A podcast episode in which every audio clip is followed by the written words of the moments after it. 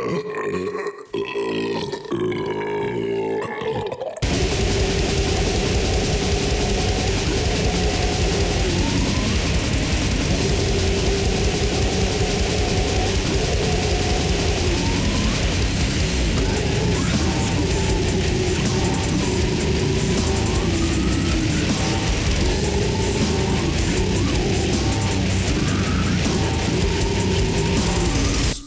Coolest podcast in the world.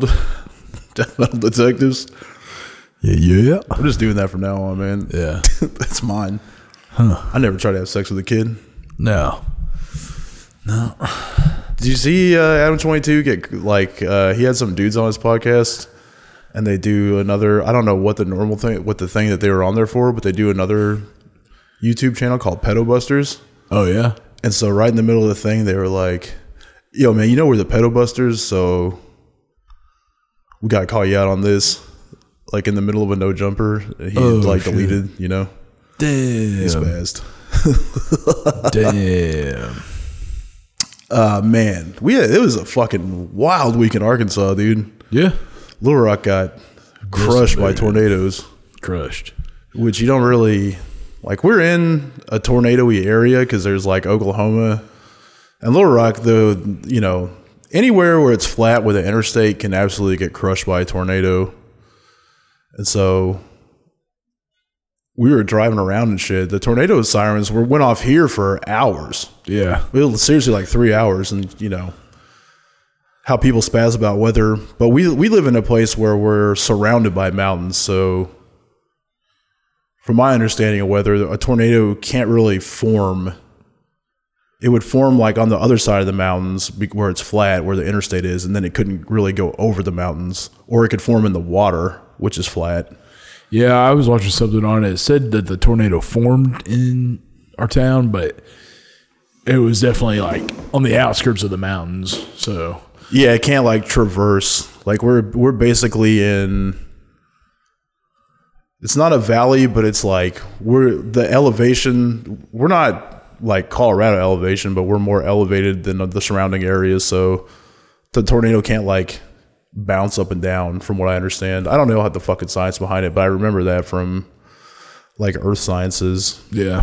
because uh, when I was in Colorado, the plains would get crushed all the time, but anywhere that was close to the mountains, it was always totally fine because of the barometric pressure and shit. Like a tornado could happen in the sky, but it couldn't come and touch down because of the Yeah.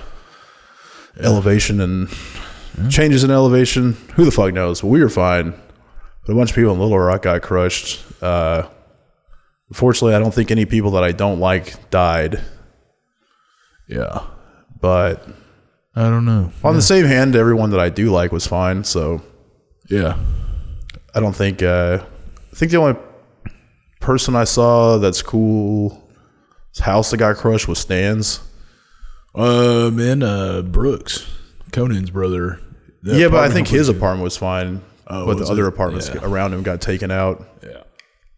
So all good. That sucks. And then another thing that I hate to see when shit like that happens is when people, you know, if you're gonna do something to be a good person, you just go out and do it. And it includes businesses too. Yeah. So individually, I saw a lot of people posting about going to help and all the stuff that they're doing and like taking pictures of them doing the help and things like that. Which in a lot of the cases, if you're listening to this and you're thinking that I'm talking about you, probably not. It's probably an outside party. Yeah. But just people that I I kind of know certifiably suck that are are always doing shit like this. Like wouldn't be putting in, you know, 4 hours of work or whatever to help somebody unless there was like a photo opportunity. yeah. And then businesses jump on, and like, sure, a lot of them at the bottom of it is an overall sense of compassion and empathy, but then at the same time, especially as it's coming on over a week now, where they're just like more and more like, "Hey, we're doing this," and deals, and like, well, like there's a definitely a degree of advertising, and that ties into the podcast we're doing today because I fell back into the hyper normalization hole Yeah. and I watched it again. I, w- I think it came out in 2016. hyper normalization is a documentary by uh, Alan Clark, I think the guy. Is he he's a nut, huh? Uh, no, dude, he's actually like it, it, it. It's on BBC, and he's like a legit um documentarian. Adam Curtis, that's who. He's a, he's a super legit documentarian, and he's he's always done like uh. He's like a, a kind of he was like a punk dude, and he's he did a lot of uh, documentaries during like the collapse of the Soviet Union, and all of his shit is like kind of. uh this is a very unique way of filming things. I watched the after I watched Hypernormalization, I went back and watched through some of his other shit to to kind of see because this is like a culmination of a lot of footage that he had taken over the years. And I watched uh I can't I don't know what's wrong with my brain. I'm looking on uh YouTube right now to see the names of his fucking documentaries. Anyway, he ma- he made one about the fall of the Soviet Union, which was insanely interesting because he's like in Russia, and I'm just trying to elaborate the way that he makes films. So he's filming several different groups of people, like uh, politicians, businessmen, poor people, uh, bodybuilders, women competing in beauty contests, uh, waiters and waitresses. He spends a lot of time with them, and then he does a really great job at like stitching the footage together to kind of tell a story. So while he's narrating in the Soviet Union one what's going on with the fall of the Soviet Union, it's like 45 second clips of each person that he spent time with as opposed to just like focusing on one Yeah. story at a time. So he's telling the overall story, and as he's explaining like what's going on with the fall of the Soviet Union and the kind of end of communism in Russia and how everything's like falling apart, and they've like kind of given the reins of the government to businesses. You can watch how it's affecting each person's life. Some not at all. Some are like business dudes who are like turned completely criminal and are cashing out as much as they can before the whole thing goes dick up.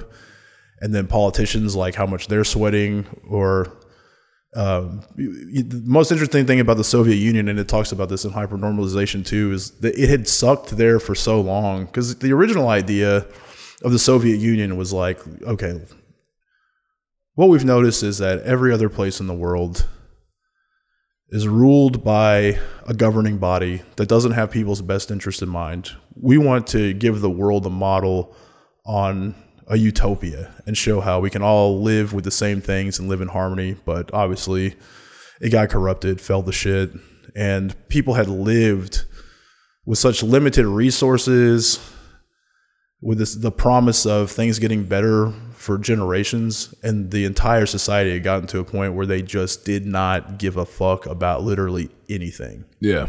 anything. So like all the people that he talks to, they just did. and it, it's not like your uncle who's like, well, they can come to my house and try to take my guns. I don't give a fuck. It's Yeah. just like a blank. It's like a withdrawn, complete nihilism, uh, with you know, completely apathetic. Yeah. like nothing matters. Like, do we have food today? Who gives a fuck? With without any emotion attached to it. Yeah. So it's a But you also had to like pretend like everything was cool. You couldn't speak ill of of the country. Yeah, and, and then, but then that had gone. By the time the '80s came around, that had been such it, that, that it worked for the government because that it didn't exist. That was hardly a thing. That's what I'm saying is like any any channel of like aggression or disagreement, or anything that required you to care had just been totally fucking beaten out of these people. And it's sad to see, but then like the insane place that Russia became after that. Here nor there. I was just kind of giving a little background on this documentary style, and he he had uh, done a lot um, of things about like the rise of terrorism and the roots of terrorism, and hypernormalization is like a culmination of everything that he already learned making documentaries. And the main theme here, which goes completely along with almost everything we ever end up to the root conclusion of, especially when it comes to politics or world events, is that reality is completely fictional. Yeah. It's all made up. And this came out around 2016, and that was when uh, we were like munching mushrooms and taking acid a decent amount. And I watched it on acid one time. It's just a lot to take in, so I just remember being stressed out and like blown away by what I'm hearing because it's it's not it's not Alex Jones style. It's not it's not like a prediction. Um, it's not like gloom and doom. It's not like giving any advice. it's not telling you what's going to happen or what could happen. It's simply presenting facts. Yeah. So it's just he's he uh, Adam Curtis just does an, a super sick job of making a thorough narrative of how individuals overcame politics and governments and found ways to control the population and alter reality through media and then eventually through cyberspace to distort our perception of what is happening in the world. And you know, again, it's not like, well, we didn't go to the moon or uh, Obama is uh, Rothschild. Who was who was Tears of My Oh. Real Father? Oh, uh, I can't remember, but some some dude that was like tied to the CIA, white guy, and then his daughter banged some communist black dude. Yeah, it, it's there it's, was like a it's not. CIA There's no cons, there's no conspiracy theories. It's just facts, and he puts it in a timeline of here's where it started, here's where it is now, and it so it, it came out in 2016. So it's kind of wrapping up to when Trump is getting elected the first time. yeah, So yeah, that's the overview. That's what we're talking about this week. So crime of the week this week is uh, you know, fucking rich people pulling the wool over our eyes. crazy.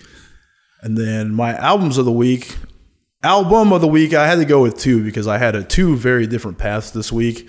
And one, since we don't do album reviews right now, is something that we have not given enough attention to. And I think it's quite possibly the greatest EP of the fucking 21st century.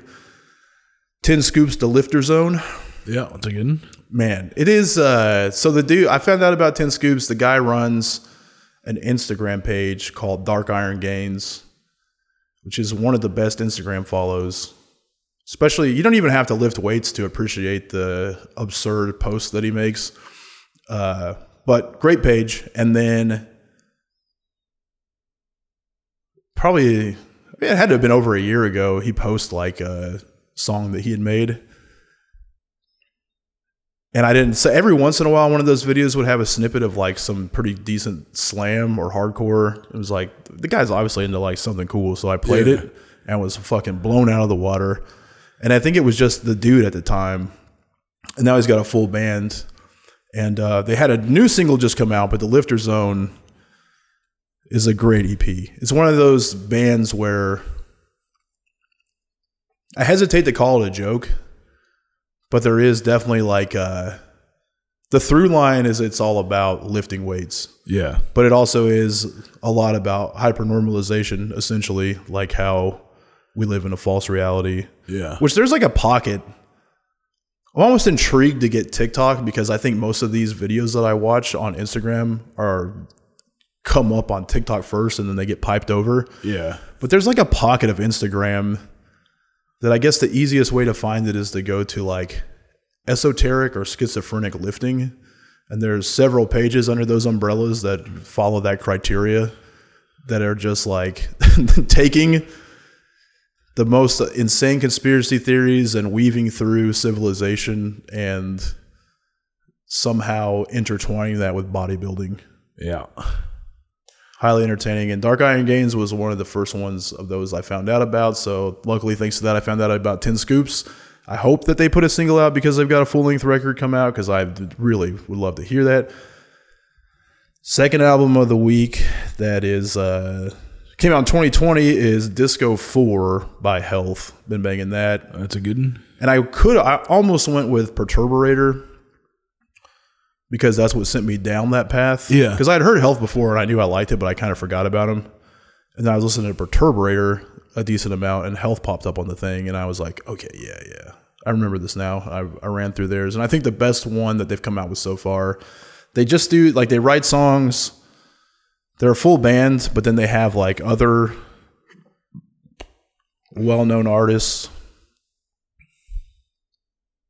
like uh, Disco Part Four, for example, has got Ghostemane, Youth Code, Full of Hell, Soft Moon, Xiu Xiu, No Life.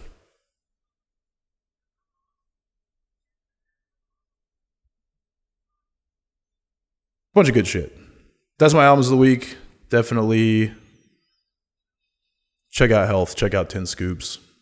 I don't know why I had a fucking brain fart in the middle of that, but I also you got, two of them too. Uh, it's new. It just came out. Uh, the new Gatekeeper uh, from Western Shores. It's just traditional heavy metal shit, but it's it's done the right way. It's a 50 minute long album. Normally, I don't like that shit, but it, it's got a lot of catchy shit on it. The vocal performance is pretty fucking sick. It's kind of similar to Eternal Champion in some ways, but uh, I meant to check that out. I wasn't in the mood for that the other day, but I knew it was probably good because you said And then um, on the opposite end of 10 scoops, these dudes are probably pretty serious. and, and it's just ridiculous, but it's just one of those things where it's like, you know, you just kind of listen to something stupid and hard. And uh, it's a band called Swear to God, Shut Your Mouth, just fucking beat down, Oh yeah, chuggy hardcore. yeah, that know? shit is good. But Before we dive into the thick of things, because it's probably not going to be funny, if I could make it punchlines at any point, I'd be glad to. But it really cooked my mind. Uh, hypernormalization that is. I had two hilarious things happen this week that I was able to somehow keep from you, so I could save it for the podcast. The first one is something that I'm being very vulnerable by admitting because I just went on a fucking rant about this last week, which is probably what planted the seed in my head to do it in the first place. So if you have been following along, I've had like a gnarly either piriformis or bulging disc or something that just cranked my sciatic nerve. Well, as a result of that, not only had I not been able to bang for a couple weeks, like for one, I can't, I can't, I can't like push my hips forward to stroke, and I can't have her get on top because it's like mashing my hips down. can't get a boner. I can. Well, that's kind of what I was worried about. But like normally, my drive to bust is insatiable. Yeah. I can't go like three days is pretty much where I'm like, this has to happen, Yeah. and it just hasn't been that way. so I got kind of worried, and I wanted to crank one to make sure, mm-hmm. and I couldn't make myself get hard. Yeah.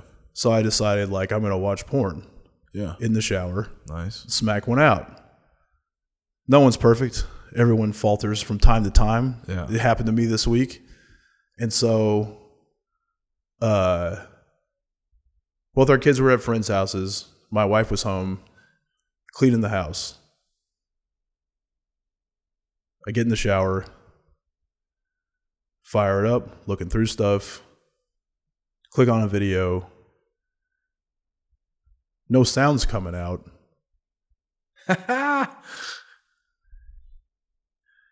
and I didn't really like I would have just turned it all the way down, but I didn't really know like normally like as soon as you push play, one of those ads are like, Oh my god, I'm gonna fucking cream. You have to click right now and see if you can last five minutes with me getting fucking railed. Yeah. Click on browsers or you know like Yeah. they just blast right away, like on purpose to get you caught or whatever they like to get probably to make you have an emotional spike so you buy whatever it's selling. Yeah. Like, oh shit. Of course. I want to come right now. Yeah. Then Jackie starts banging on the bathroom door and is like, What are you doing? And I was like, Oh, fuck. So, yeah, I just blasted. And my grandpa's over there too. Oh, it was he hot? Yeah. So I had just been blasting porn over the Bluetooth speaker that she had just turned on. Nice. Yeah. Nice. I like when that happens. I mean, What were you watching? Uh, I just it was just a lady getting railed. Like I just looked, it was on the front page, and the first three things that popped up in the thing were very unappealing. One was a girl like the first video. I don't know, like I haven't looked at Pornhub in forever, so I don't know if it's like what they're trying to suggest that you might enjoy, Yeah. or if it's just like here's what's popular. But it was just like a little lady getting fucking double penetrated. Nice. And I don't like I don't want to watch two guys going at a lady. yeah, you know what I'm saying? And uh I went yeah, I think you know, but anyway, it was like a, a pretty a, a lady of ample size. Not, you know, like a you know, a thick lady, a nice what I would like in a lady Yeah, yeah, getting yeah. drilled. That's all. Just simple. Big black ones. No. No. I said what I would like. that was a nice white lady. Uh, and yeah, so uh, I did get hard, but I didn't get a finished fucking jerking. And then, you know, I banged a couple days later. But yeah, it just crushed my sex drive. But because I had tried and it just hurt. Like I, I like, but the time before that that it happened, I just had to sit there and deal with it. Like I grinded it out from the bottom and was just like, I gotta stop. This is Yeah. annihilating my back. Yeah. Oh yeah. taking All the away weight coming down on you. And The the only thing. I care about is being sucked away from me right now. Yeah, yeah, yeah. What's the other punished. thing? Yeah, two things. Oh d- yeah, dude, my kids had the probably the funniest fight that I've ever been witness to. Uh, first of all, my daughter, I've talked about before, just getting nasty. yeah. Like she's not really mean, but when she says mean things, they're extremely cutting. That's the thing is like she's not mean, she's super nice. But then when she says something mean, you're just like, God damn, where the fuck did that come from? yeah, so it's like way worse. Yeah. Yeah, it's dude, she's just nasty. And uh, I don't know what she said to my son, but I'm certain it was something way over the line because that's what she's been up to. Is just saying shitty stuff. As soon as you know she's faced with adversity, she just cuts it down. You're like, well, I know where you get that from, but knock it off. Yeah. And uh, so I just hear them fighting, and I go to to you know break it up and figure out what's going on. So Spain had also you know so he woke up, um, tried to so the, we they have one hair dryer that they share. I don't know why he likes to blow you know you know how fucking kids are. He likes to blow dry his hair and Yeah. and we have a blow dryer in our bathroom. So my wife's using hers. My daughter's using the other one. He's waiting for a hair dryer. So he can't get it in the time that he wants to. So he's mad. And then he keeps trying to get into my daughter's bathroom. They're arguing outside of the door. She steps out of the bathroom. He goes in and takes a shit while she's in the middle of getting ready. So he sits there for like 15 minutes Yeah. and she's 13 years old trying to do her makeup and hair and all that shit before school. So she's losing her fucking mind. yeah. And then I'm trying to calm her down and he comes out and I'm like, What were you doing there? He's like, I don't know. I had to poop right now. It's like, well, you can't really take it away from him, you know? Yeah. So yeah, he fucking nuked her with hers. And then the icing on the cake was kind of hashed it out and she's freaking out because she's late. And so she lifts the toilet's lid up to go pee and he didn't flush. Nice. yeah. So really just shut her whole fucking day down. Showed her how big the mouth was, man. That's what I like to do. And then even better, dude, he spazzed the next day, uh, rage cried because he was like pressing. So uh, they get take their, their mom takes him to school every day, and he was kind of dragging ass after he had been trying to rush them to get there faster. Mhm. And so he came back inside. For whatever reason, he decided he wanted some protein. I was like, okay, man, whatever. And then in the time that he came in to get a shaker cup and a scoop of protein, my wife had driven around the block. So that way, when he came outside, she wasn't there. Classic prank that she was going to yeah, pull up. yeah, yeah. So he walked outside and then she pulled right up and he fucking threw his backpack at the car and fully spazzed. And I mean, rage cried. Was so furious that he's screaming and crying. Hormones, man. Yeah, it's it's, been wild. crazy. It's crazy. It's like watching them do it is just like watching dogs do dumb shit where you're just like, fuck, man. It's like I really want to get in your ass, but I just know that's just what dogs are up to. Yeah. You know? I mean, none of them really. Yeah, I don't know. That was just my fucking wild shit that's happened to me this week. Just kids being funny, but leave, dude, leaving the shit. Like you just see. I know, like I'm one of the nastiest humans that have ever, has ever lived, yeah. and just to see that trickle down into two other human beings. Yeah, my son does that sometimes. Like I've surely not taught them that. Well, he didn't. He did it on purpose. He didn't do it because Yeah. like he forgets to flush. No, no, no. This motherfucker does it just to. Oh yeah, Yeah. because he knew that she was. You know, he just wanted to ruin her day. That's all it was. Psychological fucking warfare. Oh, yeah. Yeah. To get ready in my crap. Yeah, man. Well, hypernormalization. Let's take a deep dive into this motherfucker. I actually made notes, which if you've I don't know how long you've listened to this podcast. If you go way back to the beginning, I used to like pour through documentaries and write notes. And I don't know if it was better or worse, but it was a lot of work. And I would just munch Adderall and uh, my life kind of fucking sucked then, so I would just stay up late as shit writing fucking notes and getting it ready. Yeah. I don't know what I was thinking. But uh, I, I took notes on this one just because it's so much going on. It's telling the same story, but there's so many facets of it that if you skip over one part, which I f- certainly will do, you should just watch it. I'm giving my take on it, so you can watch it and also hear what I have to say about it. It's it's also not something you can really spoil. So if you haven't seen it, it's not like you should shut this off and go watch that and then come back because it's all historical information. It's all shit that's happened. So uh, it's a nice companion to it, is what I'm trying to do. The way I'm coming at it, and just how much it melted my brain. Because again, I watched it on acid. Because used to when I would take mushrooms, too intense to like sit and try to decipher anything. Yeah. Acid is like lasts way longer, but doesn't crush you as hard. Yeah, it's like Adderall with neon lights. Yeah, kind of. Yeah.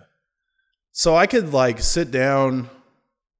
If if it if I couldn't be outside, what I liked to do on acid is to just watch like documentaries that'll make you go, "Wow." Yeah. And this one did that, and it was too kind of too much to follow.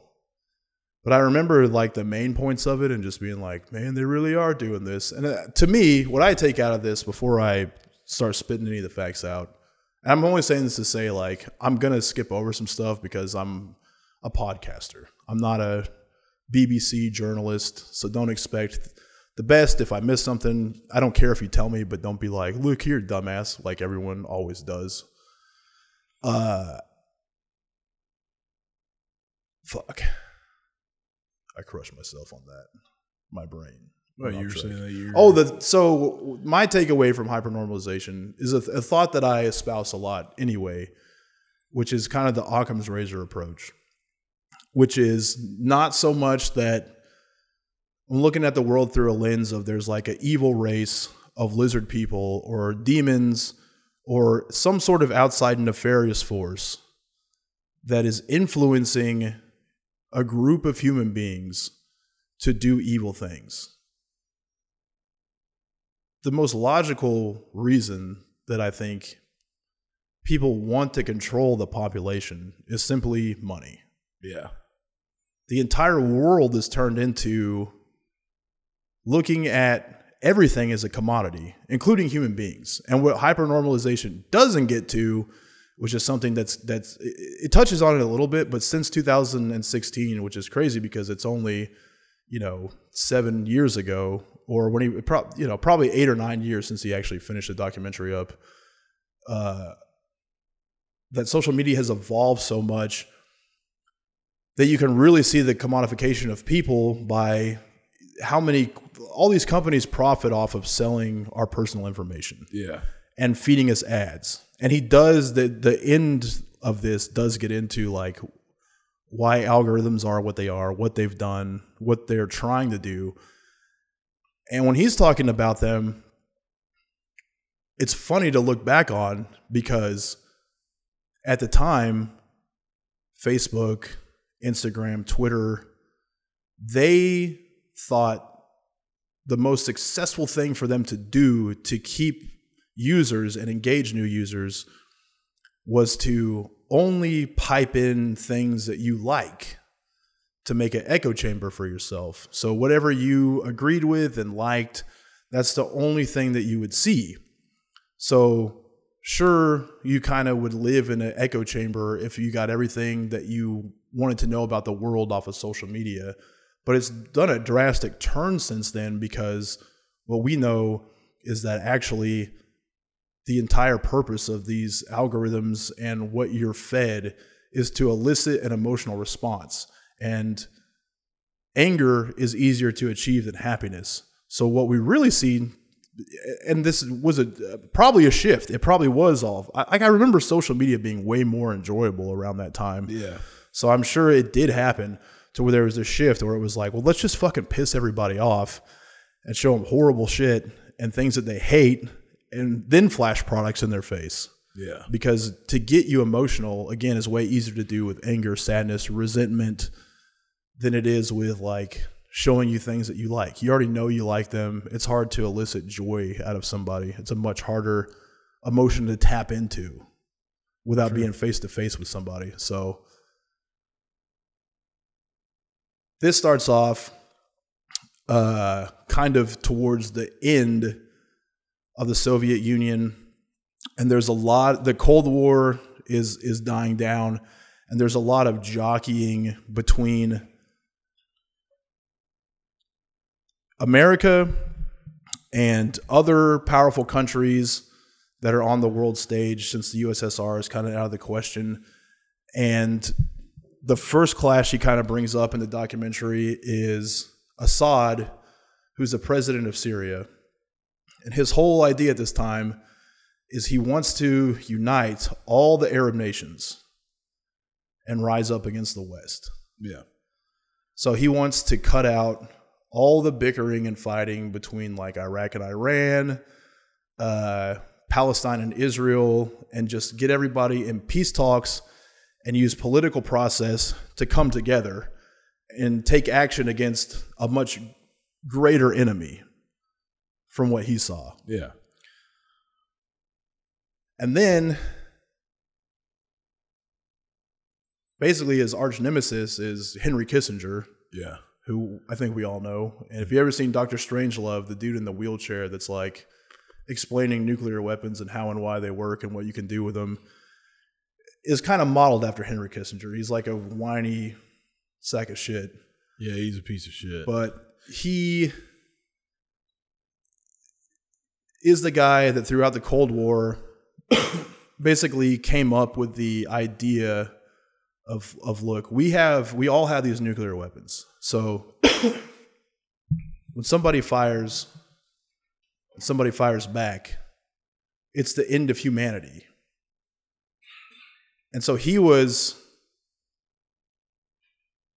probably the most important figure to start using that as a looming threat. And then use the threat of the threat to make things move the way that he and his associates wanted to politically. So when they can say, look, Russia wants to wipe us off the face of the earth, and we have to be ready, and we have to stay vigilant. We're ready at any time to fire back at Russia or uh, even fire on Russia before they can fire on us. So, in your day to day life, you never know what could happen. yeah. We could be wiped off the planet tomorrow. So, be vigilant, be on your toes, be afraid. Here's five advertisements on the evening news for Chex Mix and Jello and Tupperware. Yeah. I've been watching uh there's this like really cool Instagram page. I think it's called like 90s nostalgia rewind or something like that, but they'll play like uh like towards the end of a fucking cartoon or a show that you used to watch from the 90s and then they'll just show like the commercials Oh yeah, and it's like it's pretty fucking cool, man. It's like, man, there was a lot of shit that was pretty fucking ill. yeah. Some of it's fun to look back on, but then also there was some really fucking unhinged products. Oh yeah. Yeah. Like yeah. 70s commercials, dude, would be like, we all know and love Jello. But many of you may not know that you could actually take canned tuna, peas, carrots, mashed potatoes, and coat them in lemon jello. Yeah. What the fuck? Yeah. Yeah. Then, you know, Bill Cosby was laying the groundwork for his international rape Yeah. organization with Pudding Pops. Those Pudding Pops commercials, when you know what happened, Oh yeah. looking back, real creepy. Well, I do like a banana pudding pop. Yeah, they don't make them anymore. Yeah. Yeah. But just to have that dude be like, Oh, hello, America. Is your day not going the way you wanted it to? Well, you could reach into the freezer and grab a chocolate pudding pop right now and turn the frown to upside down. Then he was also the teacher on Jack. Oh, yeah. and Ghost Dad. yeah. He was out there, bro. Yeah. Raising a family, Which is Jack is what he was up to, f- raping. jacking Oh, around people. he should have been jacking. I think he was doing worse than that. Oh yeah, yeah. He was using their body to jack himself. Yeah, pretty much. He was he was on the uh, front end of uh, human fleshlight technology. how, do Hey. I, how do I turn this bitch into a fleshlight? You see, Woo! I'm tired of you breathing and talking and moving around, and I just want to use your hole for about five minutes here. Give me the slam ham.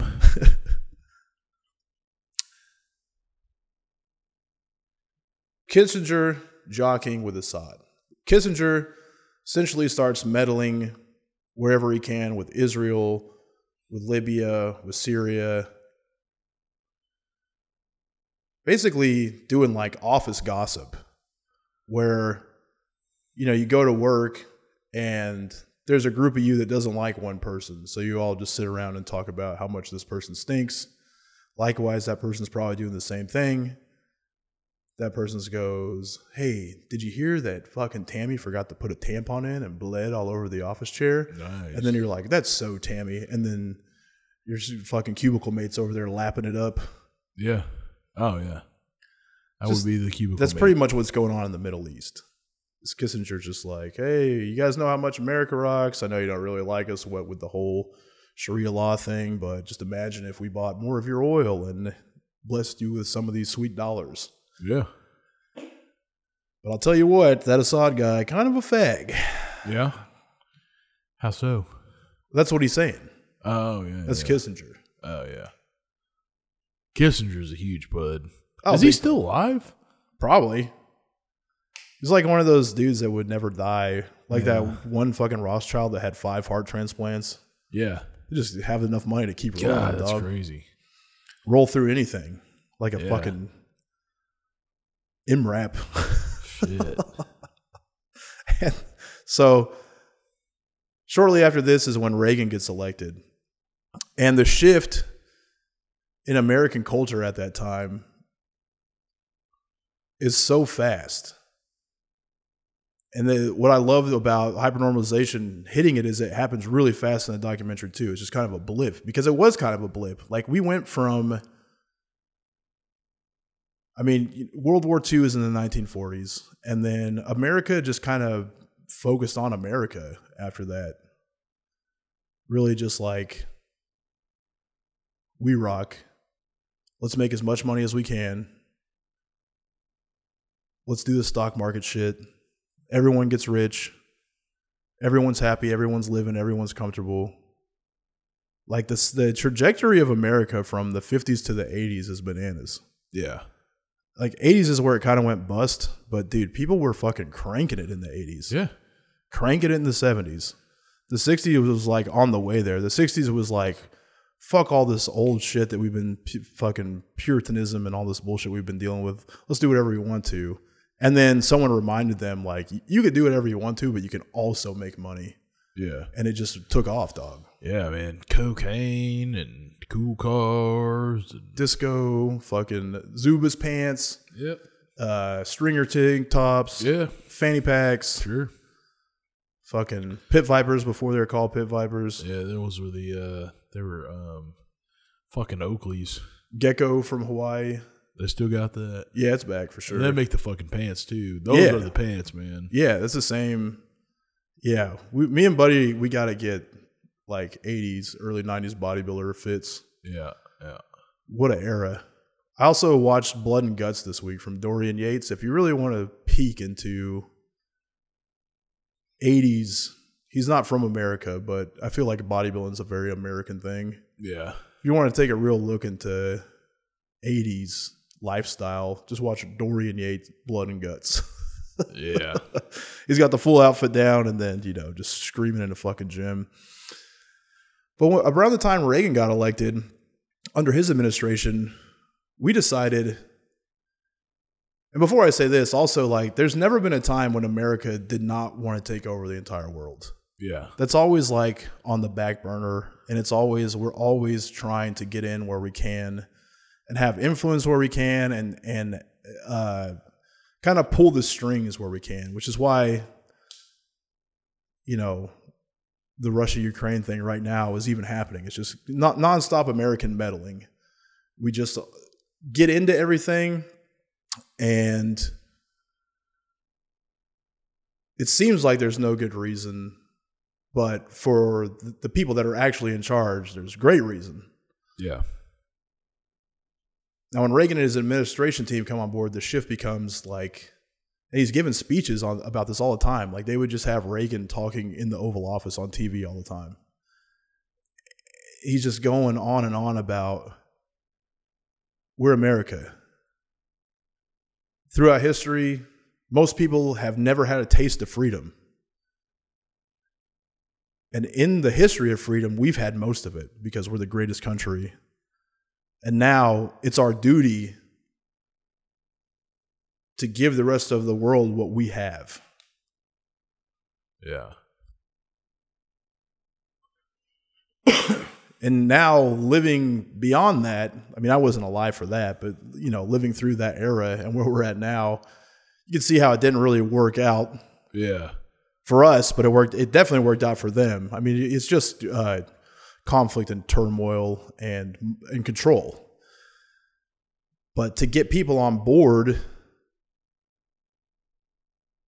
you, they didn't want what happened in Vietnam. They didn't want that scale of protesting and the morale of America to be in the toilet. So what they had to do is figure out how can we get into these conflicts and basically print money to throw at these problems that we're making up.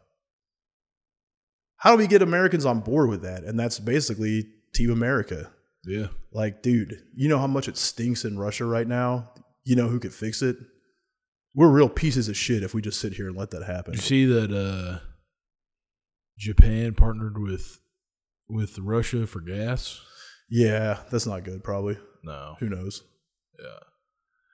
Now they got some money. They're supposed to be our friend. I would love to see uh, Japan and Germany reunion arc.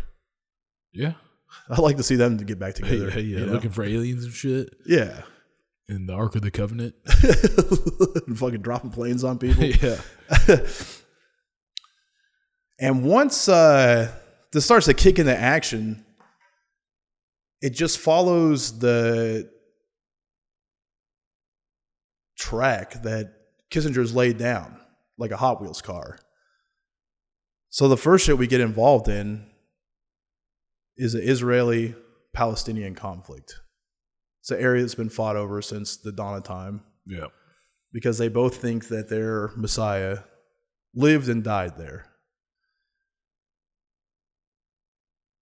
And from this documentary, I kind of learned even deeper than that.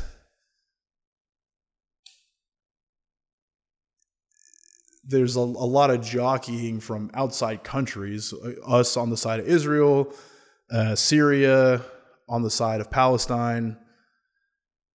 So I knew that they had always been at war, but in modern times, I didn't really understand like where the conflict kind of came from and boiled over to. I thought they were literally just fighting over like Jesus's hometown. Yeah. Well, when Assad's there, again, what they're all working towards is peace. So Israel and Palestine, they do have like breakout battles all the time, citizen to citizen near the border, army to army. And then they continue peace talks. So they're trying to come up with like an ethical political solution instead of using military might. That boils over because America kind of shows support for Israel, and we get in there because Israel has taken a bunch of Palestinian militants into a concentration camp. And also aiding Israel are other countries that are in the area that instead of being Muslim are Christian. So they're fighting alongside Israel, but they're militia. It's like Azov battalion in Ukraine. Like Azov battalion has actually been accepted as a part of the Ukrainian military, but there was a time when they weren't. And it's like Ukraine is fighting Russia, and the Azov battalion is like people from different countries and Ukraine that have come together to decide, like,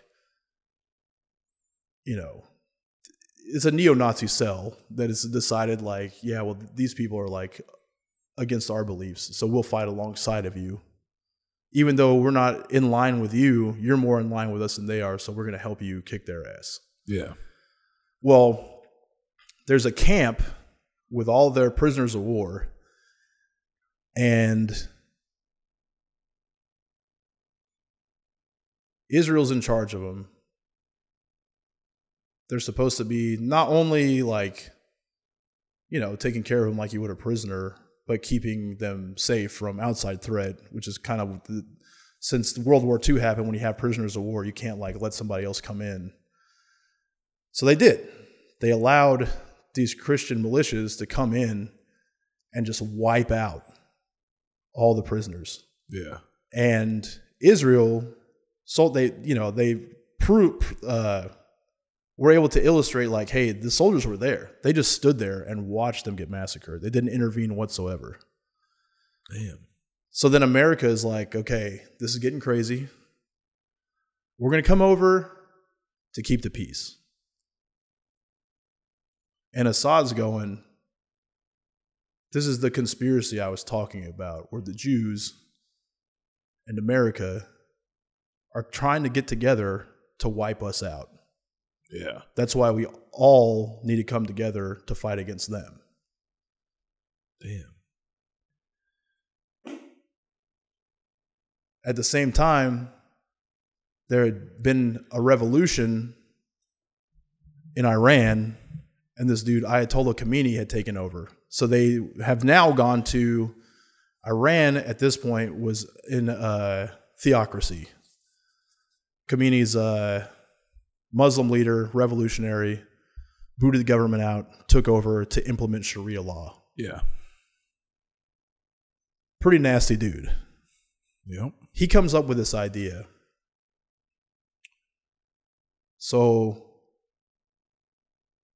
in the Quran, one of the greatest sins is suicide. But one of the best things you can do is sacrifice yourself as a martyr for Allah. Specifically in the Quran, it says, it would have to happen on the battlefield, fighting against Allah's enemy at the time that Allah chooses. Yeah. So Khomeini decides, I'm going to work around this. So they have like a celebration that they do for one of the Muslim saints. It's like a festival they go out in the streets and they flog themselves with whips. Not like really do it. Like in Da Vinci Code, where that one fucking albino freak Yeah, is really nine tails guy. cranking himself with that Yeah. glass whip and shit. But they just like, you know, kind of mild, like dance around and slap each themselves with like a little whip thing. He takes that and how that was a martyr and a saint and twist that form of you honoring that saint by way of punishing yourself twist that into dying and taking as many enemies with you as possible is the ultimate sacrifice for Allah. Yeah. It's actually not suicide. It's you engaged in war with our enemy. So, Iran's first way of doing that is they rounded up 10,000 kids. They go to war with Iraq. Iraq is beating their ass because they're far superior technologically because we gave them weapons. Yep. The Mujahideen, where uh, Bush Senior funded the war in the Middle East, and we went over and taught them how to use weapons and gave them weapons. This is before that. This is before. This is Reagan. Yeah. Oh, So, okay. Yeah. Not the same thing. Similar principle. We've been giving stuff to Iraq. yeah. So Iraq, their strategy is that there's desert in between them. So they make minefields. So the soldiers can't cross the minefields. And Iraq has got superior long distance weaponry. So where their battalion forms to try to challenge Iraq, they get wiped out because they don't have missiles and shit like that. Yeah. Iraq has missiles. So Iran decides, fuck it. We're going to take 10,000 kids and just send them into the minefields, blow up all the mines, and then we can rush in and engage them in combat and not get blown up. So the soldiers can fight, they don't get blown up. But the kids who can't fight, they just get blown up. They're sacrificing themselves to Allah. Yeah. Yeah. Hmm. And that was so shocking to Iraq that Iraq pulled back. Yeah. It's not because they were getting their ass beat, it's because they're watching kids blow themselves up and they're like, it's not worth it. Hell no. Yeah, that's fucked up.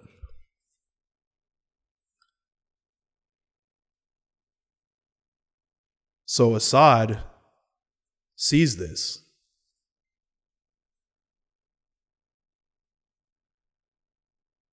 Knows that he is outmuscled in all angles. Actually has a sit down meeting with Kissinger in Syria to try to sort some shit out. And Kissinger essentially rolls in and is like, no, fuck you. No one likes you. You're on your own. You're trying to fucking overthrow us. Well, none of your neighboring countries want anything to do with you because you're a bitch. So Assad's entire plan is down the toilet. Yeah. So he goes, okay, if it's not going to happen like this, it's going to happen through brutality. And takes the idea of Khomeini and people blowing themselves up for the good of the government a step further and says, This, but strap a bomb to yourself. Yeah. So you rush in, set off a bomb that we could have normally not got in there. And he calls it the poor man's nuke. Yeah. God damn. So he links up with some of Khomeini's people, which is actually the first time we'll ever hear about Hezbollah. And they, a group of them, strap bombs themselves, run into a Marine base in Beirut, and kill 241 Americans. Which, of course, causes Reagan to form a military response. And then you can get a real look at how these fucking government political plays plan out because they want to get as many allies as they can in the area. America does, and Syria they both and Syria does. Both sides of it do. Want to get as many as many people on their side as they can by any means possible. And Reagan comes up with this idea. I mean, Reagan's administration comes up with this idea where one, we're going to have to make Assad pay for that. So they just bombed the fuck out of Syria Yeah. instantly. 241 dead Americans. We're not going to take that. We're going to wipe your shit out. Yeah. Cripple Syria. Then that's the first time we kind of hear as a country about social unrest in the Middle East. And we find out that, like, still to this day, the idea that these Muslims hate us because we're free Yeah. is where it all sparks off at. And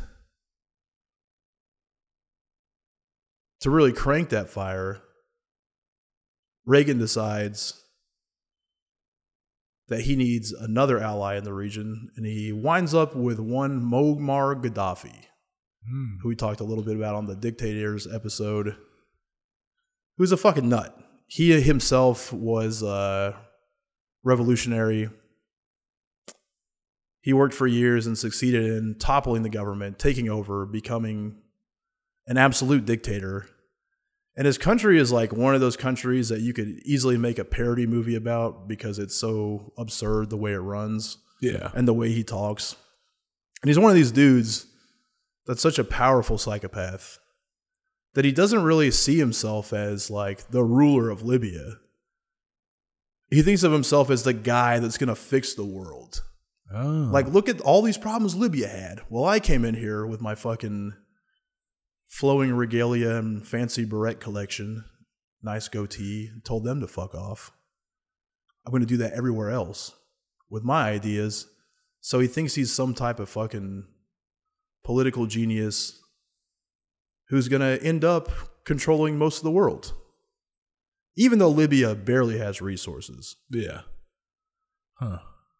Reagan decides to get him to essentially say, I'm with America on this one. And then he can go and be like, not everyone in the Middle East is bad, so don't think of it like that. Here's our friend Muammar, Colonel Muammar Gaddafi. And then, like, in the meantime, Gaddafi is, he doesn't, ha- they don't have weapons, really. he loves revolutions. He's a revolutionary. So he's like funding other revolutionary things. He gives money to the IRA to boot England. He fucking hates England. He spent a bunch of time in England and Oh, just yeah. thought it was like the the whole idea of like how their monarchy works was dog shit. He doesn't like He probably got tired of being called a packy the whole time. he's a rich dude, you know, obviously ruling the country, but he didn't start out like that. So he really hates rich people. He hates pomp and circumstance. He doesn't like to see excessive opulent spending. Like he lives he stays in a tent most of the time to show that he's like humble and down to earth yeah. even though he dresses wild as fuck. But he he doesn't want to make himself to his people seem like he is an extravagant person. So in England, him seeing that, he's disgusted by the ruling class rubbing it in people's faces. Sure. So that's why he gives money to the IRA to kick England out of Ireland. And then in that same breath, he gets linked up with, uh, oh my God, no, not Louis Farrakhan and the Nation of Islam and tells, pledges to them that he will send weapons to 400,000 black soldiers to topple the American government. Oh, And that's shit. why that's after the news is making him seem like he's on America's side. Yeah. He loves attention, and he especially loves it when people will give him the cadence of being this like progressive genius Sure. who's going to solve problems. That's what he likes.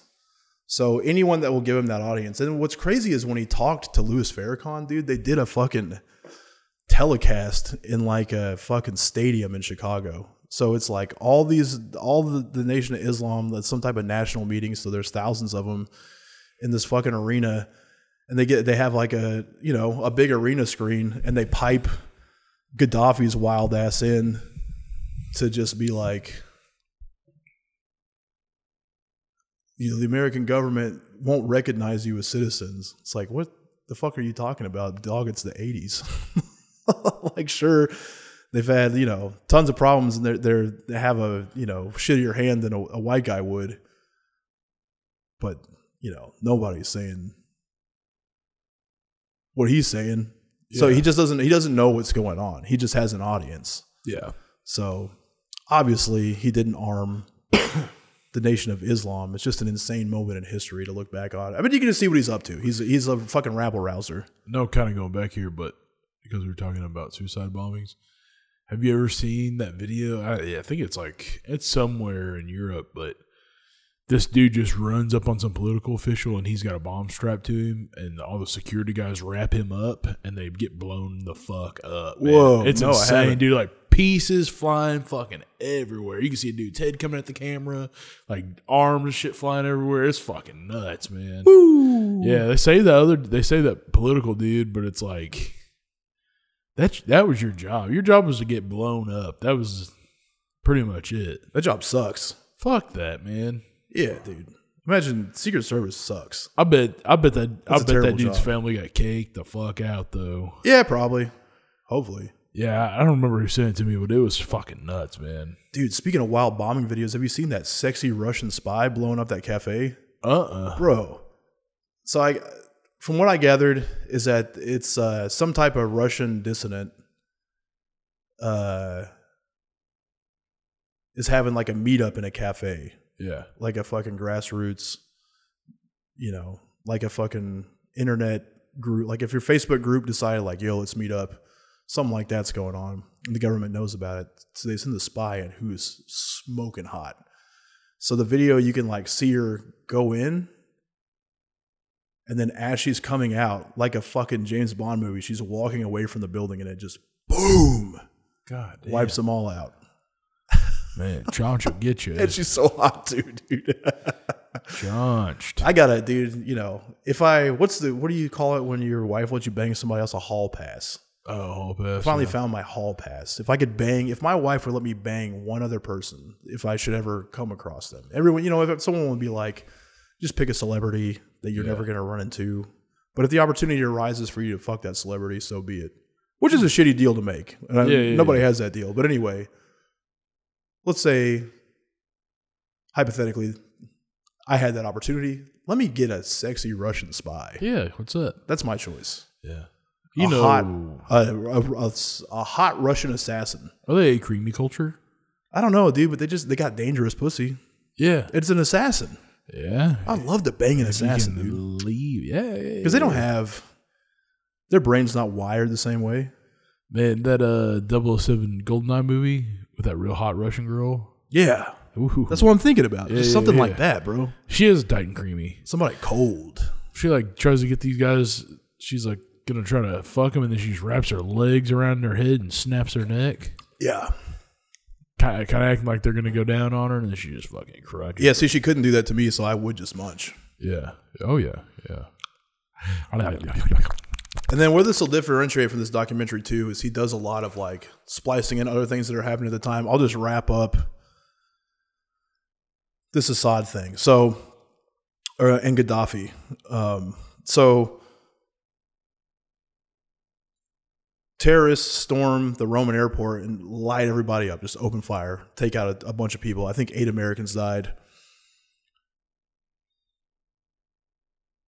because of what Gaddafi's been doing in the background after they tried to make him a good guy, America simply decides, with no information, oh, Libya is responsible for this. When in fact, Syria, Assad, 100% responsible for it. Did it, would admit it. So, because of that, now they can send Gaddafi back to being a bad guy. Oh, he's a traitor. He turned on us. Just like WWF. Yeah. I thought he was good, but he turned heel on me, brother. Yeah. Me and the Macho Man, we're like brothers, man. We were close, brother. And for him to turn his back on the Hulkster like that, brother, it just cuts me up. Yep. Yep. So we impose all the sanctions on Libya. Now Libya is cut off from the rest of the world. They can't sell whatever product they have. They can't. Uh, everyone in the UN closes their embassy and leaves. They have no outside help. They're on their own. And we're going to leave them to stew there for a while. Sure. Meanwhile, Assad continues his reign of terror. He dies, his son takes over, and you'll remember when Obama tried to get America to go to war. Everybody was like, no. Yeah, and, and that's why you know it, it's it was like a, a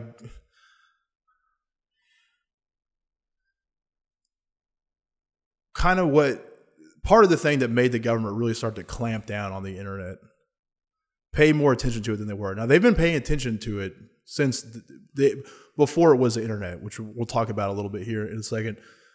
When it was called cyberspace, and it was just a connection of computers as opposed to what we have now. Um,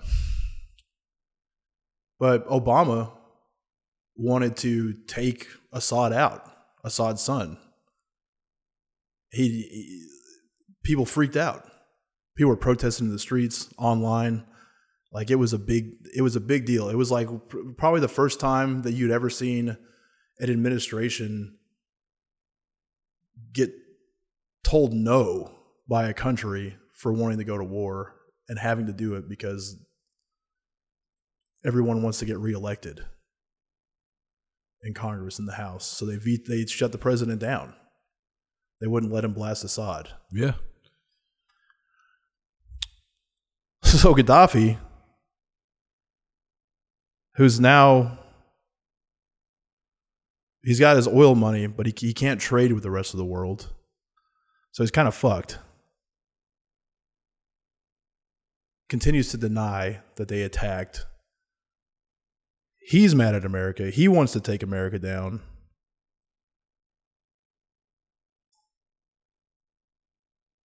And then everything else that we know that's happened in the Middle East flares up. And we're at a point again in time where after 9 11 and after we got rid of Saddam Hussein, where everyone fears the Middle East and the Middle East is in turmoil. Like, why don't we have any allies there? Who can we turn to? Well, once again, we reach out to Muammar Gaddafi. And the way it's done to set an example for all other countries that we have sanctions on North Korea, Iran. Gaddafi vows to destroy his nuclear arsenal, his biological weapons, and his chemical weapons. Do you know how many he has? Mm-mm. Zero. Oh, great. Doesn't have any of those things. The closest he ever got to it was he ordered some implements to build a rocket. And the brightest engineers in his country could not figure out how to assemble it. Mm. So they gave up on it. That's like us making a rocket. So he has to pretend, yeah, like me and you trying to, yeah, he has to pretend that he's got this insane arsenal that he's throwing away, letting the Americans destroy. Everyone knows he doesn't have it. So all these world politicians, Tony Blair, Obama, or I think it was actually George W. It's before Obama. George W. All the fucking world leaders give their speeches about how this is an example for the rest of the world. They had all these sanctions put on them. All they had to do was this one thing. Now the sanctions are lifted. The media is like, finally, Libya is back in the League of Civilized Nations. Yeah. Behind the scenes, they make Gaddafi admit to the terrorist attack that he didn't commit, pay restitution. So there's a clip of an interview with Gaddafi's son who's like, "Yeah, we we didn't do it. They, the America said, I want you to write a letter that says you're sorry for doing that and pay restitution. Then all the embassies will reopen. We'll lift all the sanctions." So he did it. Hmm. Why wouldn't he? Yeah. He needed the money. Yeah. And on top of that, now Gaddafi is like a star again.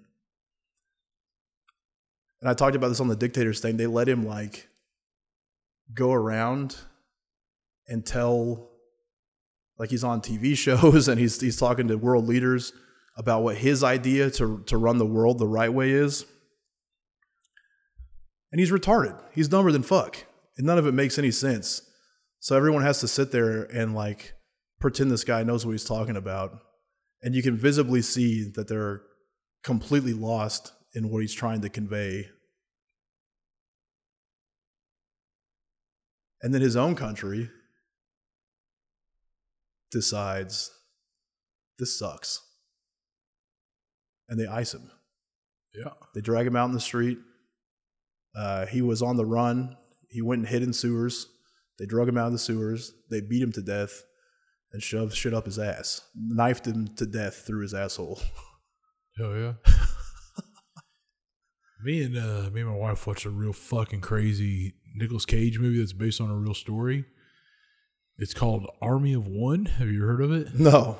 Dude, so it's you got to see it. It's fucking nuts. This really did fucking happen. So this guy who is on dialysis stops doing dialysis and fucking starts getting hallucinations that God's talking to him, and God in the movie is Russell Brand is playing God.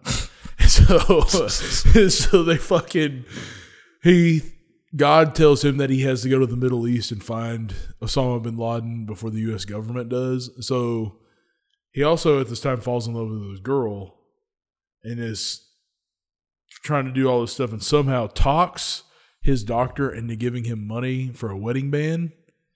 But this dude just buys a fucking sailboat because he thinks he's just going to sail to the Middle East to go get Obama or Osama bin Laden. And a bunch of shit fails, but he he ends up in the Middle East like multiple times, just cooped up with a samurai sword, walking around, dude. Like, I gotta check this out. it's fucking awesome, man. All right. So, kind of the point of this whole Middle East saga that I'm talking about is to illustrate what was actually happening in the world. And there's a couple more elements that I'm going to talk about that uh, flow into it. Again, this is Reagan era. It's happening everywhere around the world. World leaders are discussing it, they're exchanging information back and forth. They know that politics are over with. They want to find a better way to manage things. So, what the Reagan administration calls it is perception management. Perception management is the blurring of truth with the news media, telling dramatic stories to either instill trust in the political process or just as good distrust in the political process. So you sit down and you hear an insane story about something that happened in America or anywhere in the world. Doesn't matter if it's real or not, it just has to be dramatic. You focusing on that gives the politicians the opportunity to not really do anything. Yeah. And the government was going about that not just on this front, where as you can see that they would use Gaddafi over and over again as a as a a tactic in this like they didn't give a fuck about the guy. He was no threat, nor was he a help, but they could just use him as a pawn to get what they wanted out of the region. 1980s until present day, the largest uptick of UFO sightings of all time. Mm. Just so happens to fall within this pocket. Then you find out do you know who Paul Bennewitz is? Yeah, I've heard that name. I don't know. Okay, so basically, what happened with the uptick in UFOs in America in the 1980s is the government itself wanted to take people and give them the idea that they saw an alien Mm. and let those people spread that message Yeah. and put it out as much as they can because they were testing weapons undercover, and sometimes, even though it was late at night, elements of the weaponry that they were testing could be seen. They couldn't keep it completely under wraps. So someone reported it, which is exactly what happened to Paul Bennewitz. He saw a UFO. Called 911. Air Force shows up with the CIA. Sit down and ask him what he saw. The CIA agent in this documentary is explaining exactly what he said to Paul Bennewitz because they wanted people to believe in aliens. Mm. He goes, Well, nice to meet you, Paul. Tell me what you saw. Paul describes it, shows him the video footage. He goes, Whoa, man, that's crazy. You think that could be like an alien or a UFO or something from another planet? CIA agent to Paul. Yeah. So Paul goes, I was hoping it wasn't, but do things like that exist? The CIA goes, I mean, I've heard of aliens landing in America. So hmm. I wouldn't be surprised. Yeah. Nice to meet you, Paul. Have a nice life. Call us if you have any questions. Shit. And they use that example because that's all disclosed. That happened. Okay. It happened several times. Yeah. So This is all part of Project Blue Book. Uh, kind of. Uh, again, this does a really good job of not diving into any conspiracy theories. Okay. Not that Project Blue Book is it's more of a conspiracy than a conspiracy theory. It really happened and is happening. Yeah. He doesn't name things like that and go the Alex Jones way and really hammer on stuff. Yeah, he yeah. just presents the information. Like, look, here's this big uptick. He's got a bunch of compiled videos of UFO sightings, and he's got a CIA agent on camera saying, "This is what I said to Paul." And he's got Paul who went out into the world and did interviews and told people Yeah. the government said this could be a UFO. Hmm. And just look at what's going on right now. Is it what I'm tying this to. Yeah. Never been more. You know,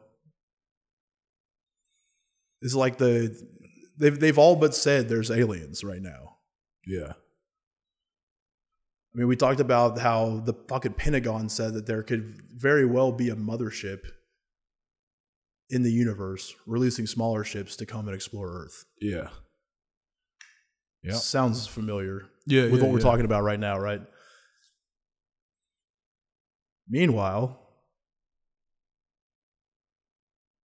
the same company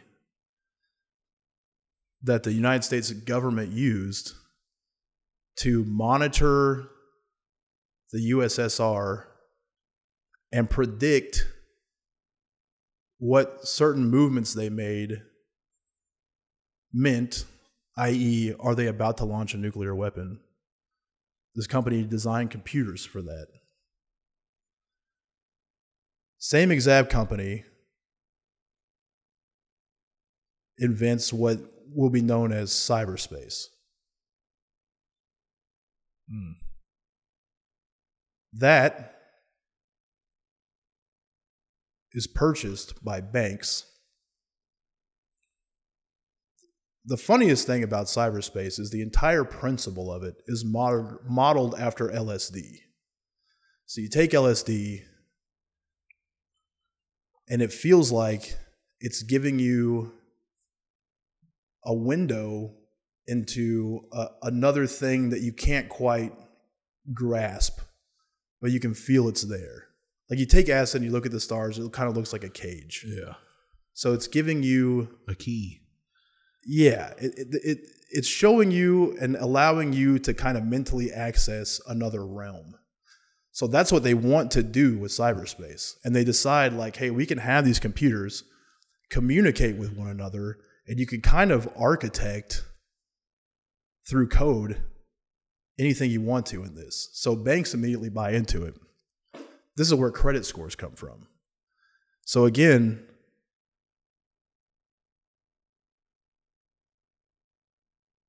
every world leader, every powerful person understands politics aren't they don't do anything anymore. It's meaningless. So how can you control people? Financially, mentally. So the banks buy them, the same machines that were used to predict and monitor Soviet movements, upgrade them to take every customer in every bank and begin compiling their credit information. So, like before, which is funny because my grandpa will always bring shit like this up. Let's say I want to get credit, I'll just walk into a bank. Talk I think the- I've made fun of him on this podcast for this exact thing when I was a kid. you got to like, make friends with the banker. take your ass to the bank, you meet the bankers, you tell them who your parents are, you get close with them, you show them that you're a good person, you got a stable job, and then you ask them for a line of credit. And the bank looks at your bank account, how much money you normally have in it, and they decide, like, okay, we can give you X amount of credit, Yeah. and you deal with them.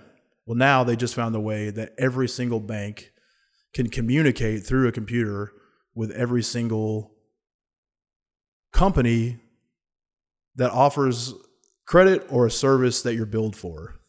And now they can compile all that to come up with what they call a credit score. This did not exist.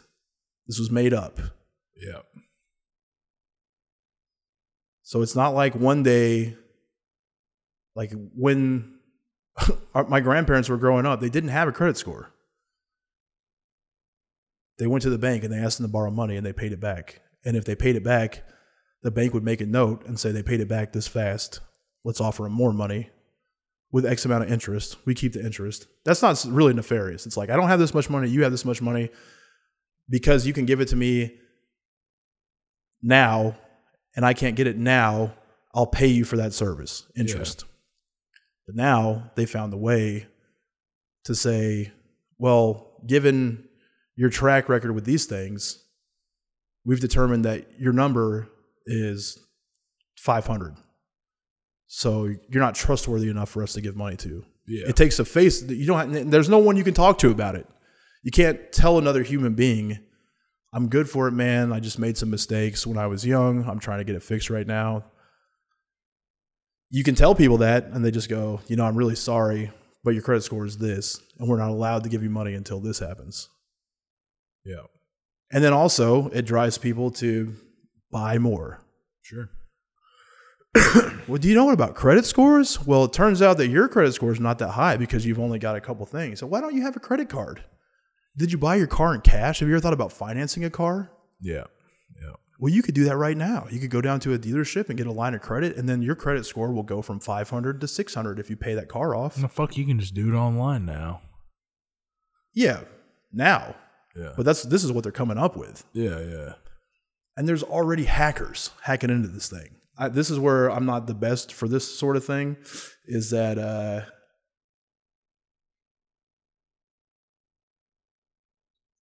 I remember the name of the hacker organization. These two dudes is called Phiber Optik, but I don't remember the guy's name that they kind of went to war with.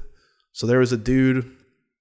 Uh, he was like an animator and he was doing like real basic shitty graphic design and animation and his idea and he was like writing about it too so he's basically telling people that this new world this cyber world is going to give people essentially what they say the matrix is in the matrix like no matter where you come from rich poor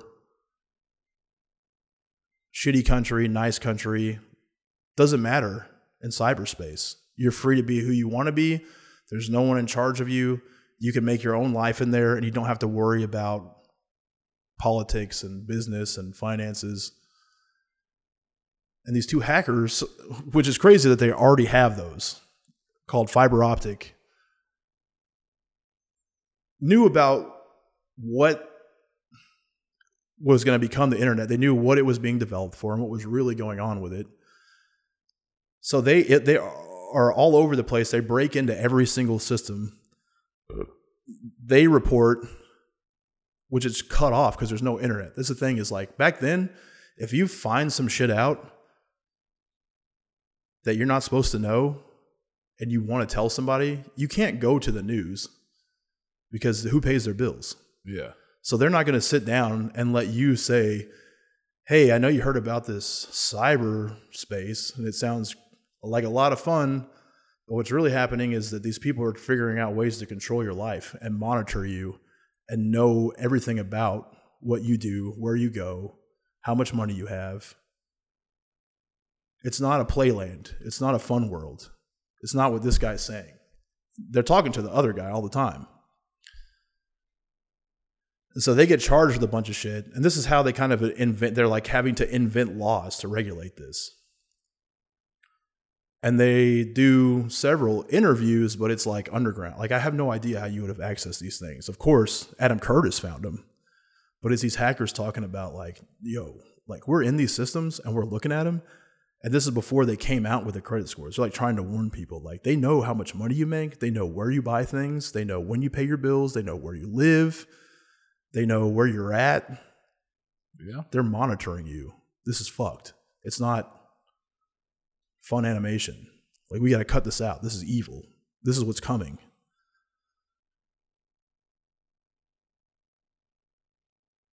And then they didn't stop. And then this is where, I mean, we're still back in the 80s into the early 90s. And now, I mean, we've always known about AI because we've been familiar with the Terminator series, right? Yeah. But we never really, like, it wasn't a real thing. Dude, you know what's fucked up though? Skynet is real. Yeah, it's yeah, a yeah. real thing. Like, I know it is, but we, like, to the average person, even like me, what I'm trying to get at is like now, over the last year, we've all become super familiar with what's going on with AI, with like ChatGPT and all these fucking bots. And, uh, like, there, there was that one website we were laughing at where it was like horny bitches that will talk to you, but it's not real, you know? It's like a Yeah. cyber girlfriend that they shut down because they were being too explicit. And dudes were like freaking out when they made them stop being, they, they couldn't talk about fucking anymore. Like they changed the model of the website to where they, the thing couldn't be nasty. And all these dudes fucking spazzed out Yeah. and were f- like threatening suicide and fucking going ape shit on the internet because they lost their fucking cyber sex partner. Oh god. So they make this thing called Eliza. It's an AI.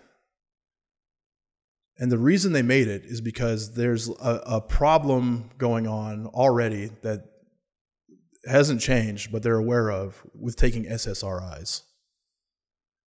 It just what the the doctor talking about this Eliza thing describes as is like you know you, you start taking SSRIs and it changes your you know neurological makeup to where sure nothing bothers you but you're a stranger you're not Yeah. the same person anymore and so he wants to just inst- is like you know the, the problem with therapists is that they're human beings. So they they'll judge you they'll tell you things that you might not want to hear you might be afraid to disclose some things with him so he doesn't feel like it's like a comprehensive program. So they come up with this fucking eliza shit and it's an ai where you can say whatever you want to to it and it'll formulate a response. So they want people to like tell it their problems like here's how i feel today here's why i feel this way and it's not judgmental it's not combative it basically just asks questions Yeah. with like based on your question. So if you're like, why didn't my dad love me? It will be like, why do you think your dad didn't love you? And you'll be like, because he didn't do these things. And then it'll be like, well, why didn't he do these things? And so the people that are using it spend will willingly, if allowed, spend hundreds of hours talking to this thing. Mm.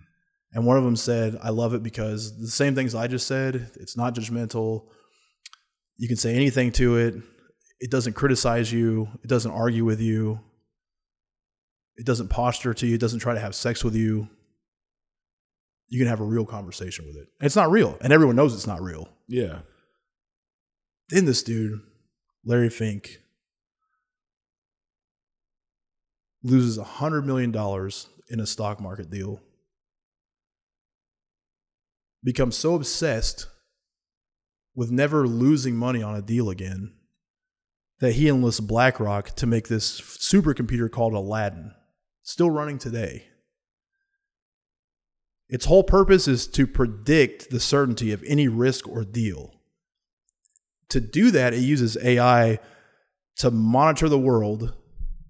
And it doesn't only look at financial information, it looks at every event, every sale, literally everything going on digital in our entire world. It processes that information and lets those who own Aladdin know where they should move their assets to. Since it's been made, its assets have grown to $15 trillion, which is 7% of the entire world's wealth. That's fucking nuts. It's still going. shit. There's an insane commercial for Aladdin on this thing that I think is like a only supposed to be seen if you work there. It's like all these people being like, I'm Aladdin and like telling like what they do for their job. And uh dude, it's a nightmare. Fuck. And we're again, we're talking about the late 80s and early 90s. Yeah. So where we think that they're at now, where we're seeing Chat GPT and we're like, holy shit, dude. Yeah. You can have this- They got better shit. Fuck yeah, dude. I mean, they're they're monumentally ahead of where we're at, and we're all we are is just and and what I'm trying, what he's illustrating, and what I'm trying to do a good job illustrating uh, is all the things that we're seeing. If you're getting the pattern here, we're seeing through a lens that's being filtered by media, government, people with money. We're not getting the accurate information. There because and there there isn't accurate information anymore. Yeah. The whole world in every country in every corner is just a deception to make you believe what's convenient for those who have the most amount of money to believe. Yeah. I mean, we live in an algorithm. Yeah. Like we don't have, you know, we're fucking land of the free, home of the brave. Like we don't have autonomy and freedom the way we think we do. No. And I was saying that before I I rewatched this a couple weeks ago. It's like you can feel like the most lawless motherfucker, but you're still buying clothes to look a certain way. Sure. You're still eating certain thing. Like you're you just you don't have total autonomy. And some of that stuff seems innocent and innocuous, but it's all by design. And that's what kind of stings about it Yeah. is that we're so far gone. There's just no way out. Yeah. You can't get out of it. It's the Matrix, but it's not. We don't live in a simulation. We live in an architecture that these people hand off to their next generation and the next group of people affiliated with them. And they're a generation ahead of us with their bullshit. So we have no way to catch up and filter through like what is the real thing going on here. It's like aliens right now yeah. like at the end of the day you can say like well it's probably just the government fucking with us or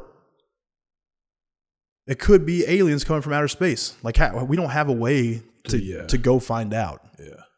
but occam's razor is probably the government fucking with us Sure. they probably got some shit going on someone out there's probably got these fucking super drones that can literally bend space and time.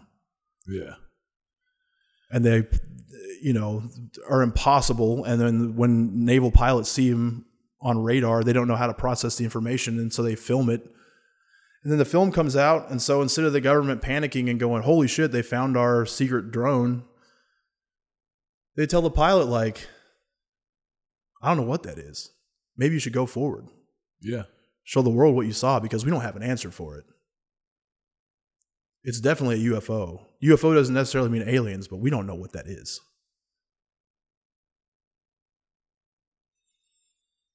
Yeah. It's the perfect way to hide what you're up to. It's like you take a shit on the floor and you have four dogs in your house. And your wife comes home and steps in your shit. She's like, Who did this? Well, she's not even looking at you in the first place. She's looking at the dogs. Yeah.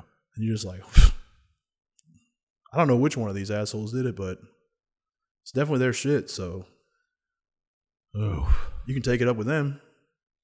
yeah. Same pull in the wool. And like, there's so many facets of this that we know about and we accept, like the weapons of mass destruction. You know, 9 11 happened. And we were all Team America again. But what was going on in the media leading up to 9 11? Almost every fucking blockbuster movie that came out from the mid 90s to before 9 11 was a disaster movie. And in the disaster movies were these giant towers getting wiped out. Independence Day, Armageddon, Yeah. Fucking crazy. And then 9 11 happens. And we're like, okay, we know who did this. We know who's funding them. There's a bigger threat out there. We got to go to Iraq now, not just get Osama bin Laden, but we got to go to Iraq and take out their weapons of mass destruction. What were the weapons of mass destruction in Iraq? Well, the intel that we got, that we used to roll with it, said that they were tiny glass spheres filled with uh, neurologically debilitating gas. That when the spheres break and the gas gets out, it eats people from the inside out. Does that sound familiar at all? Anthrax. No. Was that anthrax? No. It is a scene from the movie The Rock with Nicolas Cage and Sean Connery. Yeah. So an intelligence agent made this up. He watched The Rock and took that scene and sent it in, and that's what we were like, let's roll. Yeah. Yeah. That literally, they have the like the, you can look at the report, and you can see where they recused him for that, and we still did it. Hmm. It works out for them. Drama, fear, deception, just ain't real anymore, man. Yeah. yeah. Yeah. They got everybody tricked into hating each other. Yeah. And then they wrapped the whole thing up with uh, you know, the one thing that I didn't like and look, again, before I say it for a 900th time, I'm not a political guy. I'm not a pro Trump guy. It's just what always happens is someone comes along and they try to make him look like a piece of shit. And then I watch the thing that's supposed to make him look like a piece of shit, and I go, God damn, this guy rocks Yeah. every time. So he paints Trump through this whole thing. The first thing you see about the guy in the documentary is, you know, his dad gave him a bunch of money. His dad was rich, but the way that he made most of his money is New York City was like dilapidated. So Trump offers to come along and buy up all these blown out shitbox high rises and remake them into luxury properties. Yeah. And in order for him to be willing to do that, he gets a he has to get a tax break on this. So he basically breaks even. Like he's going to spend the money to buy them, but then he's going to get such a big tax break from New York State to the tune of 150 million dollars that it doesn't cost him anything to build this shit. Yeah. That's step 1. Which sure, that kind of sucks, but that doesn't make me like go fuck Trump. Then, second thing that comes up about Trump. Apparently, his business is having a bad time. People are turning on him. Uh, he is like a business guy this time. And the first thing they're like, he's even his wife Ivanka hates him because he's cheating on her with 1985 Mrs. Hawaiian Tropic, who's so hot. Yeah. You're like, yeah, but it's not great to cheat on your wife, but come on, dude. Yeah. As a dude, I'm supposed to look at this guy getting hot pussy and be like, this piece of shit. what a scumbag. and then uh so it's like casinos are are not doing great i guess and he's asking people for help already to get more money to keep his shit afloat so he can like hit a next cycle and this fucking japanese gambler comes in and crushes his casino and wins millions of dollars so he calls this firm in japan and is like how do i i need help how do I get this motherfucker out of my life? Like the dude has been there for months and is just cleaning him out on every game. And the, he's got some met. The dude has some method, but it's like not illegal, so he can't just boot him out or whatever. So this dude in Japan is like, here's what you do: you you come up with a high stakes game that there's no way he can win, and you challenge him to it. So you gotta stop falling asleep. You're just passing out. That's crazy. Yeah. Uh, you challenge him to it. He can't say no, and you'll win your money back. That works. The dude sits there 24 hours a day for five days and loses $10 million. Shit. But then coincidentally, the guy goes back to Japan to get the 10 million, and the Yakuza cuts his body into tiny pieces. Shit. Which, you know, that's the type of help that Trump probably really wanted anyway. Yeah, yeah, yeah. And, uh, you know, Trump files bankruptcy on a few things and, and comes out fine on that. And he kind of pivots from being like a legitimate business guy to more of a figure. Like, uh, you know, celebrity tycoon type of motherfucker Sure. is what they call him. And then the next thing you see about him is when they're talking about George W. Bush and everybody bragging about Gaddafi, and Trump is calling into fucking Fox News and he's like, This guy sucks. I hate the way that America treats these pieces of crap. Everyone wants to do good for these guys. We, we got to be ruthless to these guys. They're bad guys.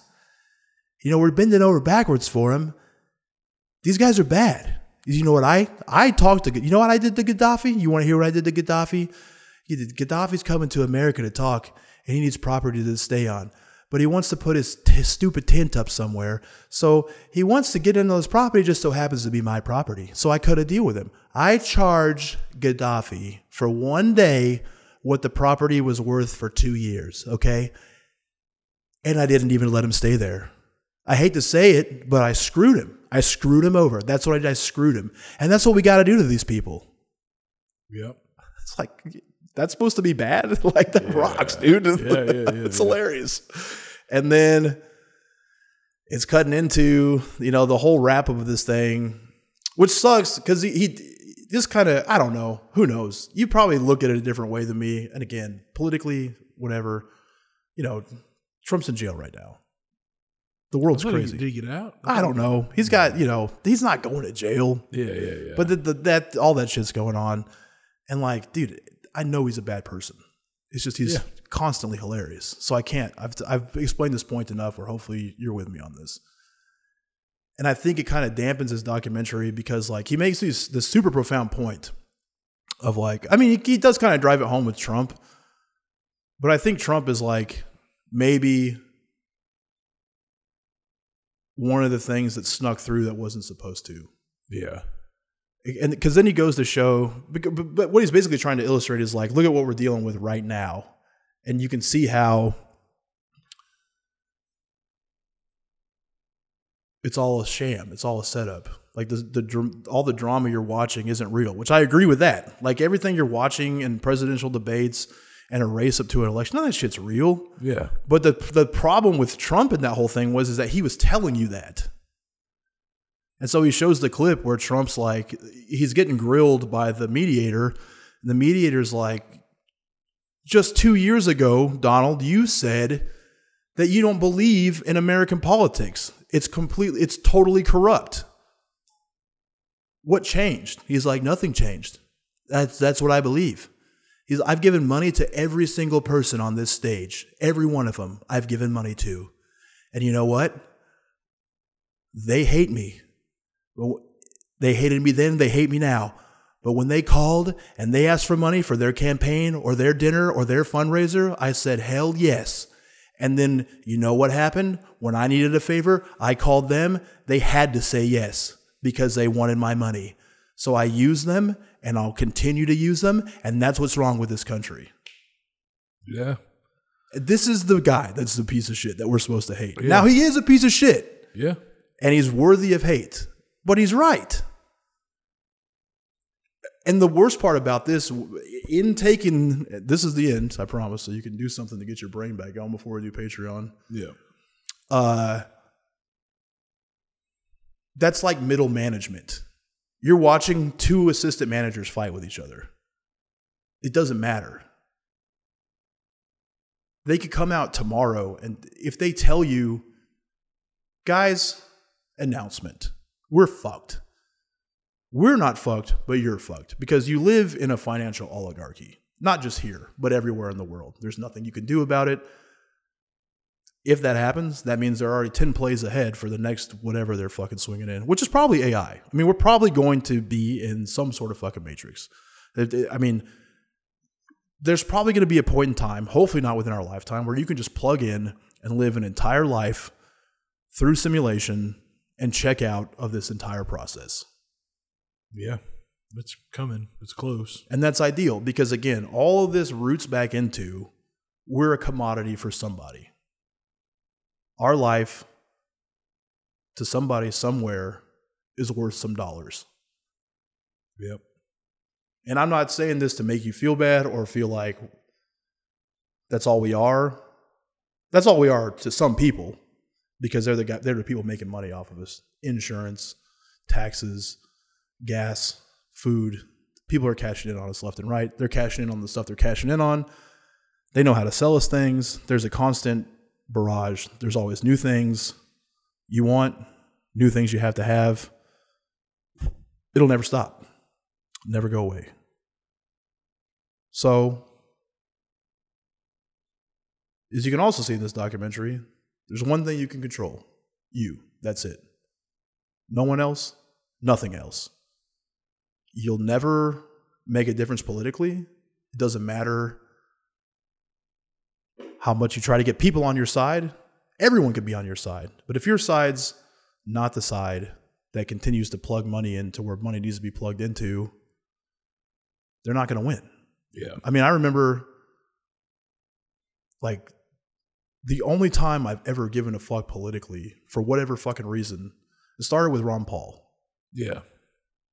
And I never like I already understood like okay, there's only really two political parties.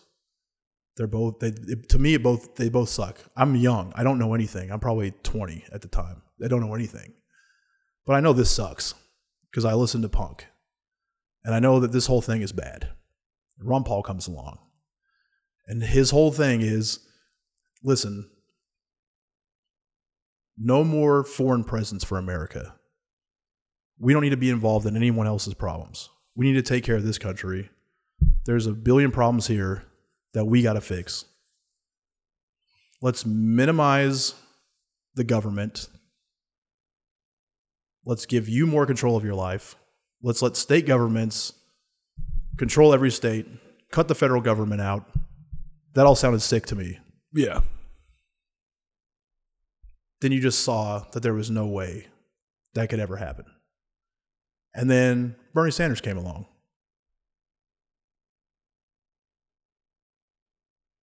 He wants everybody to be in a level playing field.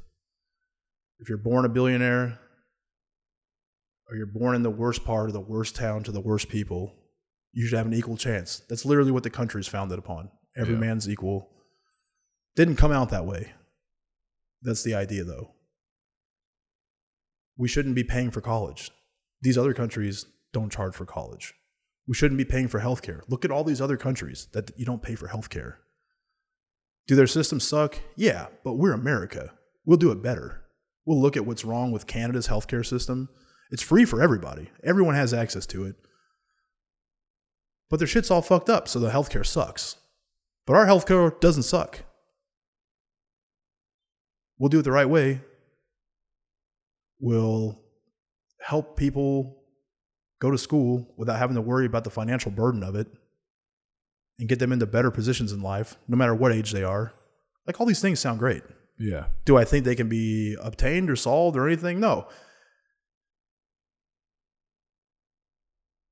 All the other stuff he said, I don't know enough about, but those things struck me hard enough where I was like, for the first time in my life, I'm going to vote. I'm going to vote for this motherfucker. And then, and he was also like Trump in that, I mean, the, you know, the dude had been around forever. Like he marched with Martin Luther King and he was in politics at that time. Yeah. He's been around. He's in, he is part of the system. Trump's not. But he's saying the same type of thing. Like I work with these people. This system is corrupt. This is what they do. They don't read the laws. They get paid by these corporations. They sign anything they want them to sign. They don't know what they're bringing into existence, and we end up with a fucking mess. We need to be taking care of people and not doing this bullshit. That's great in my mind. He's saying Hillary Clinton's bad. Here's why she's bad. Here's the receipts. This guy's bad. Here's why he's bad. Here's the receipts. I worked with them. I watched what they did. Pay attention to what I'm saying.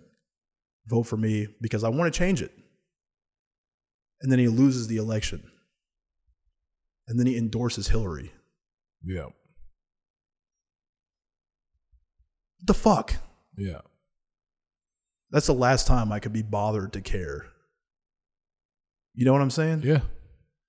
It's like you like that that was the last glimmer of hope where I heard somebody say something that made so much sense. And he probably is a piece of shit, you know? Yeah. Probably a horrible person. He's- He's a lifelong politician. And it's not just because he didn't win or because he endorsed Hillary. It's just the point of realization in my life where I understood no matter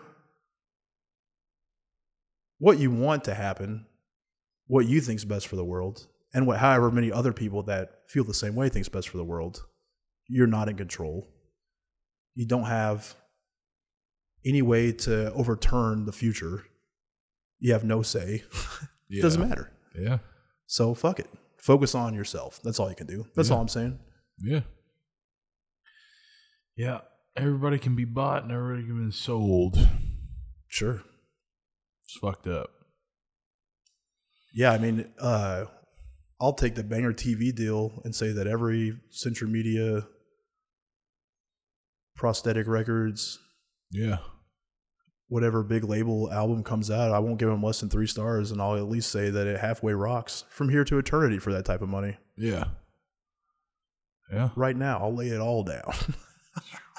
Somebody wants to buy this podcast, dude. I'll fucking whatever you want, Chief. Yeah. You know what I'm saying? I'm not the guy. Uh, and the last thing to say about this is like none of I've known about all these things. Hypernormalization really drives it home. If you feel the same way that I do, if you're more of I guess what I would call a realist, I don't consider myself to be like pessimistic in any way. It's just the reality of what happens Yeah. uh, it didn't affect me negatively, and I hope it doesn't affect any of you negatively. I really just hope the message you take out of this is like take control of your life because that's all you got, nothing Yeah. else. Yep. And once you realize the key to happiness is going to patreon.com backslash death metal detectives and donating $5 a month for our extra episodes, you'll finally be enlightened enough to break through. Mm. So All right, motherfuckers. Thanks for listening. Hopefully, I didn't fucking bore you to tears. And uh, I don't know, you know, if you feel like getting the gun and just blasting, all right. Well, talk to you next week.